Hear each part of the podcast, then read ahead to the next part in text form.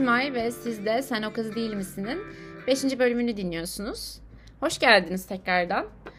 Ee, bu benim bu bölümü ikinci kaydetme denemem. Umarım iki ve son olur. Ee, şu an evde tek değilim. Arkadaşlarım var. Ee, arkada benim bir şeyle ilgilenmemden fırsat bilerek ortalığı dağıtmaya çalışan bir kedi var. Ee, ama yine de bütün bu dinamizmin içinde kendime bir zaman ayırıp kendimi odama kapattım ve e, sizinle konuşmaya geldim. Epey bir zaman olmuş gibi hissediyorum. Ee, ilk defa galiba ilk dört bölümden sonra böyle bir bir haftalık falan mola verdim kendi kendime konuşmaya dair. Ee, o yüzden biraz heyecanlıyım. Garip bir heyecan hissediyorum içimde. Sanki böyle bir ilk buluşmaya gidiyormuşum gibi. Ee, ya da çok önemli bir sınava girecekmişim gibi. Yani iyi mi kötü mü tam anlamlandıramadığım ama neticesinde rahatlayacağımı hissettiğim bir heyecan var içimde. Gerçekten çok özledim konuşmayı. Özellikle de söyleyecek şeylerim yine her zamankinden de fazla. Ama ilk dört bölümde böyle biraz daha benim bunları söylemem lazım diye koştur koştur giderken bu sefer böyle biraz hani başlasam çorap söküyor gibi geleceğini bildiğim ama başlamaktan da bir o kadar çekindiğim bir ödevi yapmak gibi hissediyordum. Sanki böyle bu sefer konuştukça rahatlamanın yanı sıra biraz da sırtıma söyleyeceklerim yük olarak binecekmiş gibi. Çünkü sizi dinlerken aslında ben de sizinle ilk defa dinliyorum ne düşündüğümü, ne hissettiğimi. Onları içeride tutmak hani böyle sıkış tepiş böyle bir kutu yapıp nihayet böyle onun kapağını kapatmaya benziyor. Ama ben burada her konuştuğumda Pandora'nın kutusu bir daha açılıyor ve ben de neyle karşılaşacağımı tam bilmiyorum aslında. O yüzden çok fazla cesaretim yoktu bu bölüm için. Ama e, sonra dedim ki kendi kendime benim zaten belli bir temam yok. Yani belli bir konsepti yok bu programın. Yani ben burada aslında kendi olan yaşantılarımdan ve hislerimden birer demeç sunuyorum size. Ve hani böyle Twitter'da, Instagram'da şey olur ya işte herkes, bütün takipçilerim 1 lira atsa şu ayakkabıyı alıyorum gibi. Benim de böyle bütün o kızlarım bu podcast'i dinlediğinde sanki e, dertlerim birer birer alınıyor. Herkes bir derdimi alsa ben yaşamaya devam edebiliyormuşum gibi hissediyorum. O yüzden e, siz dinledikçe böyle sanki bir Twitter kullanıcısına takipçiler ayakkabı alıyormuş gibi bana bir hayat veriyorsunuz burada. Tekrardan öyle kafamı kaldırıp evet ya dışarıda hayat var e, dememi sağlıyor bu podcast. Onun için 5 bölümdür beni kendinize hayran bırakıyorsunuz. Sadece dinleyerek. Çok teşekkür ederim bunun için. Bu bölümde söyleyeceğim şeyler birbiriyle ne kadar bağlantılı bilmiyorum. Ama öncesinde hiçbir zaman pratik yapmam söyleyeceklerimde. Şimdiye kadar yapmadım. Yine tabii aklıma gelen şeylerden böyle minik minik notlar aldım ama o notları da okuduğumda çok anlamsız karalamalar yapmışım gibi hissediyorum. Ee, hani onlara bağlı kalarak konuşmak daha da zorluyor beni. O yüzden böyle biraz ağzıma geleni söylemek metoduyla devam edeceğim galiba. Bir haftadır böyle hastaydım. O hastalık psikolojisinde de insan gerçekten iyice bir moralman düşüyor. Ben de zaten ilk dört bölümde anladığınız üzere biraz varoluşsal sancılardan muzdarip bir genç kızı oynuyordum karşınızda. Şu aralar bir tık iyileştiğimi hissediyorum.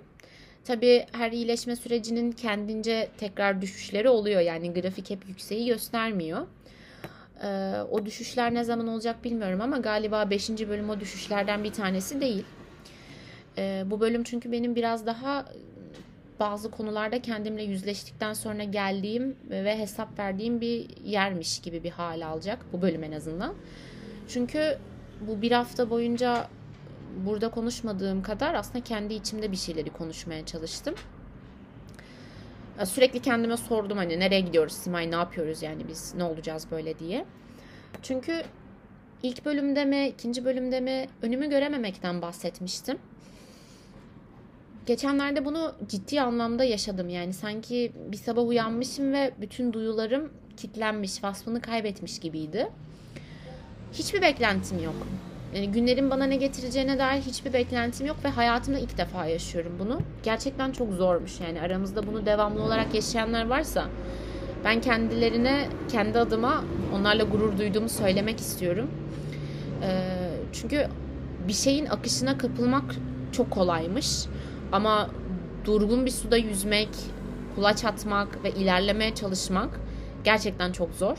Hani bazen dalgalar sizi geri geri götürürken dalgaların tersine kulaç atmak bile en azından bir çaba sarf ettirdiğini hissettiriyor insana ama durgun bir suyun üzerinde kocaman bir düzlüğün üzerinde nereye gideceğini bilmemek ve ufuk çizgisini takip etmek de çok zormuş. Bunu şu bir haftada çok sayısız kez e, deneyimledim. E, bu aralar böyle yine bir ulan ben değerli miyim? Ben neyim? Ben dünyada neye tekabül ediyorum? Sorularıyla baş başayım. O sorularımla geldim yani size. Ama hayal kırıklığı yaratmak istemem. Cevaplarını ben de bilmiyorum. Siz biliyorsanız bana mutlaka ulaştırın. Çünkü bu benim tek başıma geçebileceğim bir sınav değil. Kopyalara ihtiyacım var açıkçası. Geçenlerde şey düşündüm. Muhakkak bunu hayatınızda bir kere olsun düşünmüşsünüzdür. Özellikle ergenlikte falan bu çok insanın yaşadığı bir şey yani. Hatta kendi cenazesini düşünüp ağlayan da muhakkak vardır aramızda. Ya ben ölünce kimler üzülür? Ben ölünce o üzülür mü? Bir de herkesin hayatında spesifik, spesifik bir o vardır yani.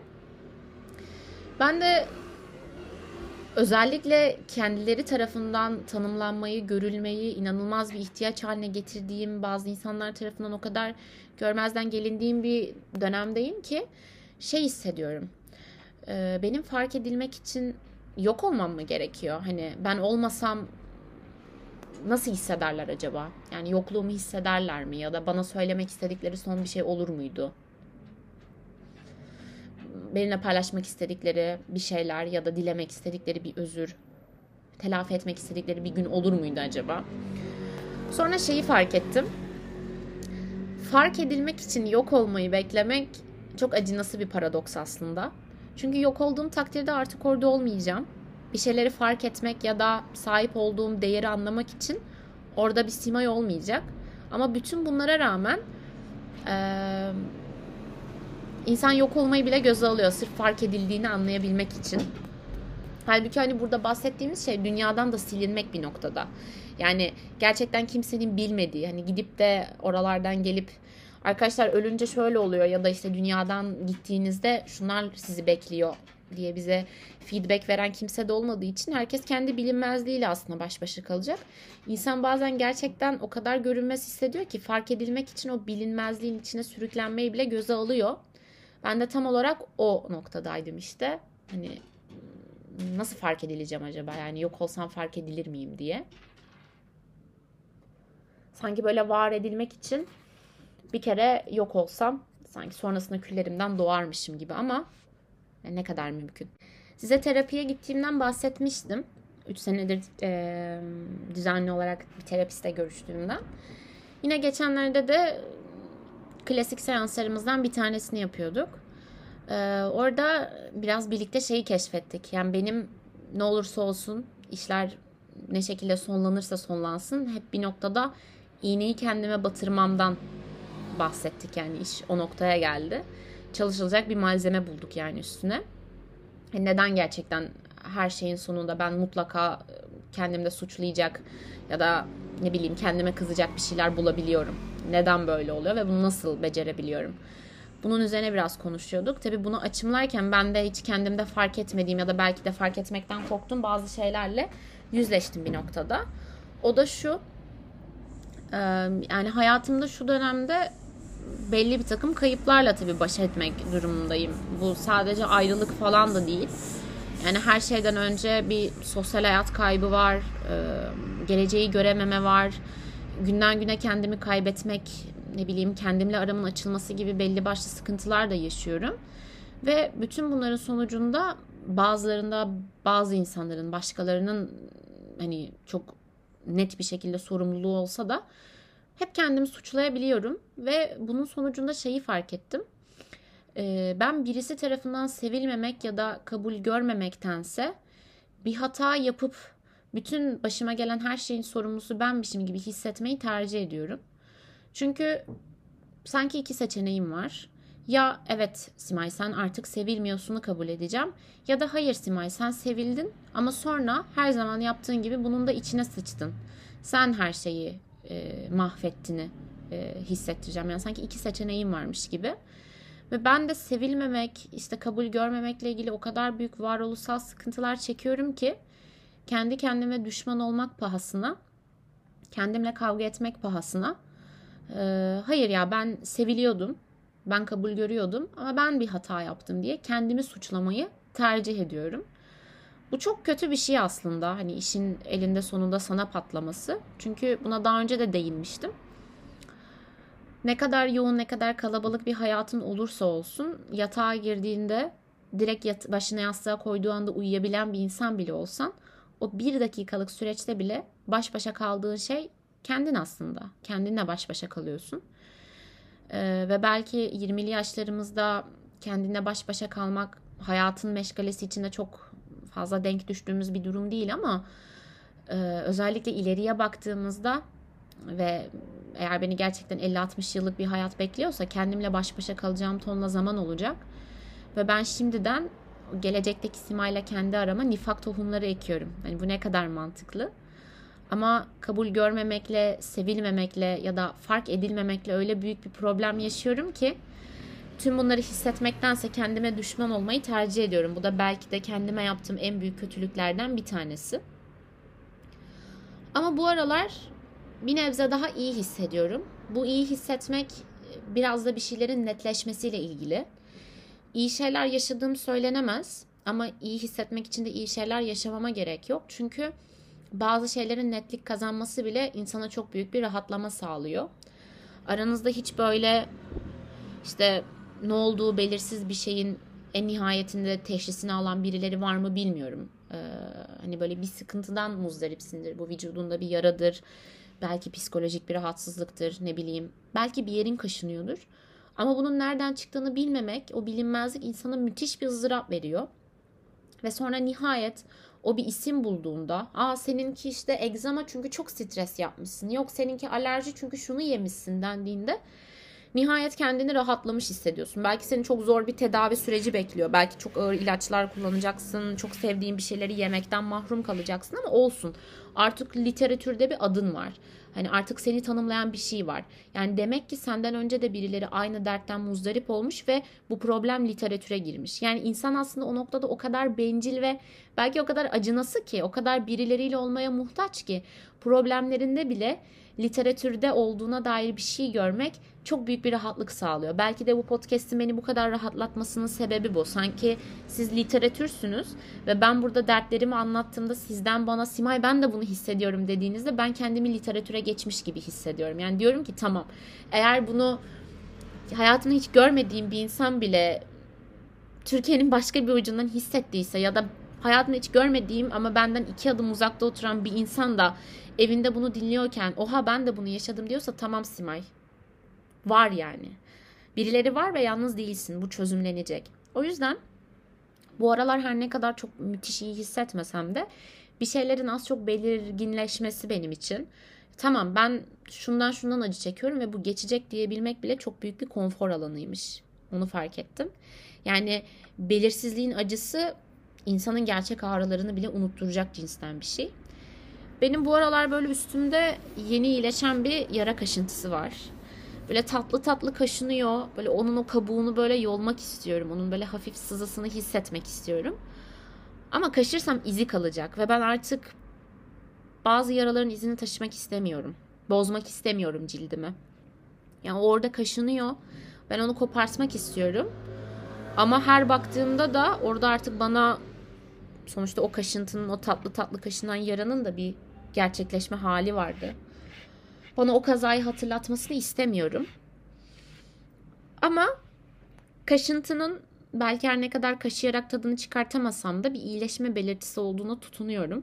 O yüzden bu bölüm böyle benim dediğim gibi iyileşme grafiğimde düşüşlerden bir tanesi değil. Daha stabil olduğum, daha böyle kendimi hissettiğim bir bölüm sadece podcast'in değil benim bu geçen günlerimin de bir bölümü. Biraz galiba şeyden bahsetmek istiyorum ben. Hani bu fark edilmek için yok edilmeyi beklemek çok acınası bir paradokstur demiştim az önce. Orada insanın kendini kaybetmesi ya da kaybolmayı göz alması bende şeyi uyandırdı. Bunun notunu alırken çok üzüldüğümü hatırlıyorum. Not almışım. Ondan galiba biraz bahsedeceğim e, kaybolan ve kaybeden olmak aslında çok benzer şeyler. Yani bir o kadar da farklı tabii. Çünkü bir yerde kaybolan, nerede olduğunu bilmeyen, yani bir yere giden, artık o aşina olduğu yerde olmayan bir şeyden bahsediyoruz. Bir de kaybeden. Yani o sahip olduğu şeyi koyduğu yerde bulamayan ve onun belki paniğine arayışına giren iki şeyden bahsediyoruz. iki durumdan, oluştan. Ama ben bu aralar hem kaybolan hem de kaybeden olmayı bir arada yaşayabiliyorum. Sanki iki farklı baskın tadı bir araya getirerek yeni bir lezzet oluşturmuşum gibi. Ve bu lezzetin tadını çıkartırken şeyi fark ettim. Kaybolan ve kaybeden olmanın e, çok benzer bir tarafı var ve bu benzerlik kaybolan sizden de bir şeyler götürüyorsa gerçekleşiyor. Yani o kaybolan nesne bazen bir toka oluyor. Bazen bir insan, bazen belli bir takım hisler. Ee, ve siz kaybediyorsunuz o şeyi. Ama eğer o giden beraberinde sadece kendisini değil bir şeyleri de götürüyorsa ya da o şey başlı başına bir tokadan, bir insandan değil de sizin de ona yüklediğiniz belli bir takımdan, belli bir takım hislerden, anlamlardan ibaretse hem kaybolan hem de kaybeden olmanın çok benzer olduğu bir noktayı hissediyorsunuz. Çünkü senden bir şeyler götürüyor. Ben de tam olarak öyleyim. Yani biraz bir şeyleri kaybettim. Diyorum ki tamam hani onlarsız da yapabilirim. Ama aynı zamanda kaybolmuş da hissediyorum. Çünkü beraberinde benden de bir şeyler götürdüler. Ee, bu noktada o boşlukları mı doldurmalı? Yoksa o boşluklar olmadan da yaşantıma, işlevlerimde herhangi bir kayıp olmadan devam edebileceğime mi kendime inandırmalı? Onu galiba zaman gösterecek. Yani ne söyleyeceğimi gerçekten bilmiyorum aslında. Ee, burada biraz böyle sessizlik içinde e, duraksadığım anlar oluyor. Ama hani bunu daha önce de söylemiştim. Buraları editlemiyorum ya da işte kesmiyorum. Çünkü yani biliyorum ki birileri bunu dinlerken hissediyor. Aslında o sessizlikte bile benim beynimin içinde neler geçtiğini böyle bundan birkaç bölüm önce o göğüs kafesinde tarif ettiğim hissin orada nabız gibi attığını birileri biliyor. Biliyorum.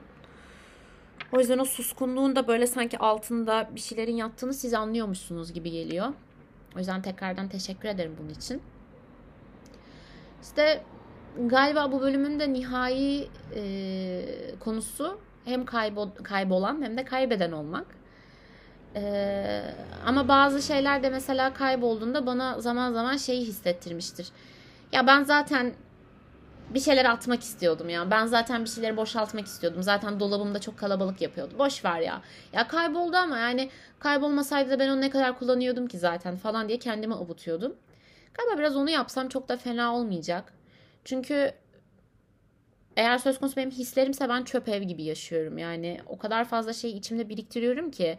Çünkü ikili ilişkilerimde iki kişi yerine seviyorum. Grup arkadaşlarım içerisinde grup arkadaşlarım kadar tartışıyorum. Grup arkadaşlarım kadar seviniyorum. Yani tek kişilik bir hayatı beş kişilik sevinerek, on kişilik üzülerek, iki kişi yerine aşık olarak yaşadığınızda gerçekten hisleriniz bir yerden sonra çöp eve dönüşüyor ve gerçekten işinize yarayan ya da gerçekten kıymetli olan şeyleri de o çöplükte kaybedebiliyorsunuz. Herkes aslında kendine ait hisleri elinde tutsa, hani herkes kapısının evin kapısının evinin önünü süpürse dünya tertemiz bir yer olur ya. Belki herkes kendi hislerine sahip çıksa, herkes kendince aşık olsa, kendi dilinde sevse, kendi dilinde öfkelense belki dünya tertemiz bir yer olurdu. En azından benim içimdeki dünya ben bunu başarabilsem tertemiz bir yer olurdu. O yüzden beni çok büyük bir bahar temizliği bekliyor. Belki çok büyük bir yeni yıl temizliği bekliyor. Yeni yıldan, yeni bahardan, yarından hatta bir saat sonradan hiçbir beklentim olmadan söylüyorum bunları. Ama bir noktada da biliyorum şu an bir beklentimin olmaması yarın bir gün beklentilerimin olabileceği gerçeğini değiştirmiyor.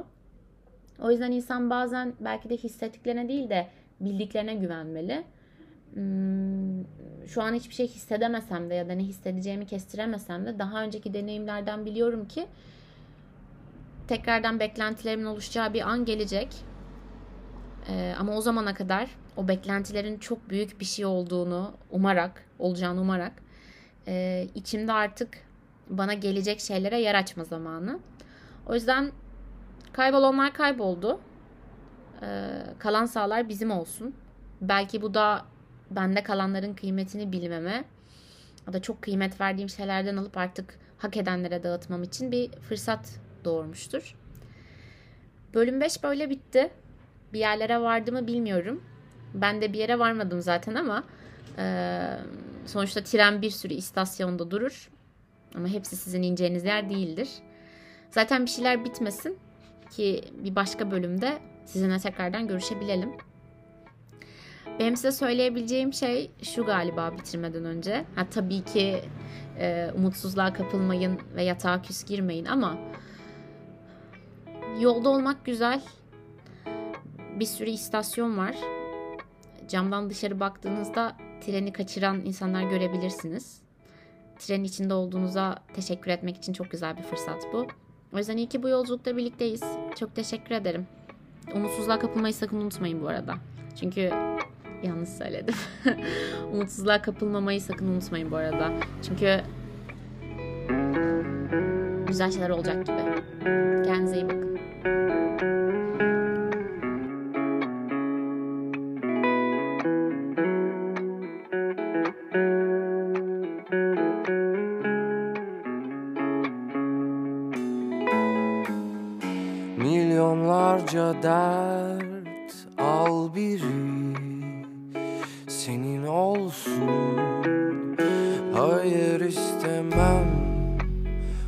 Benden uzak dursun gelir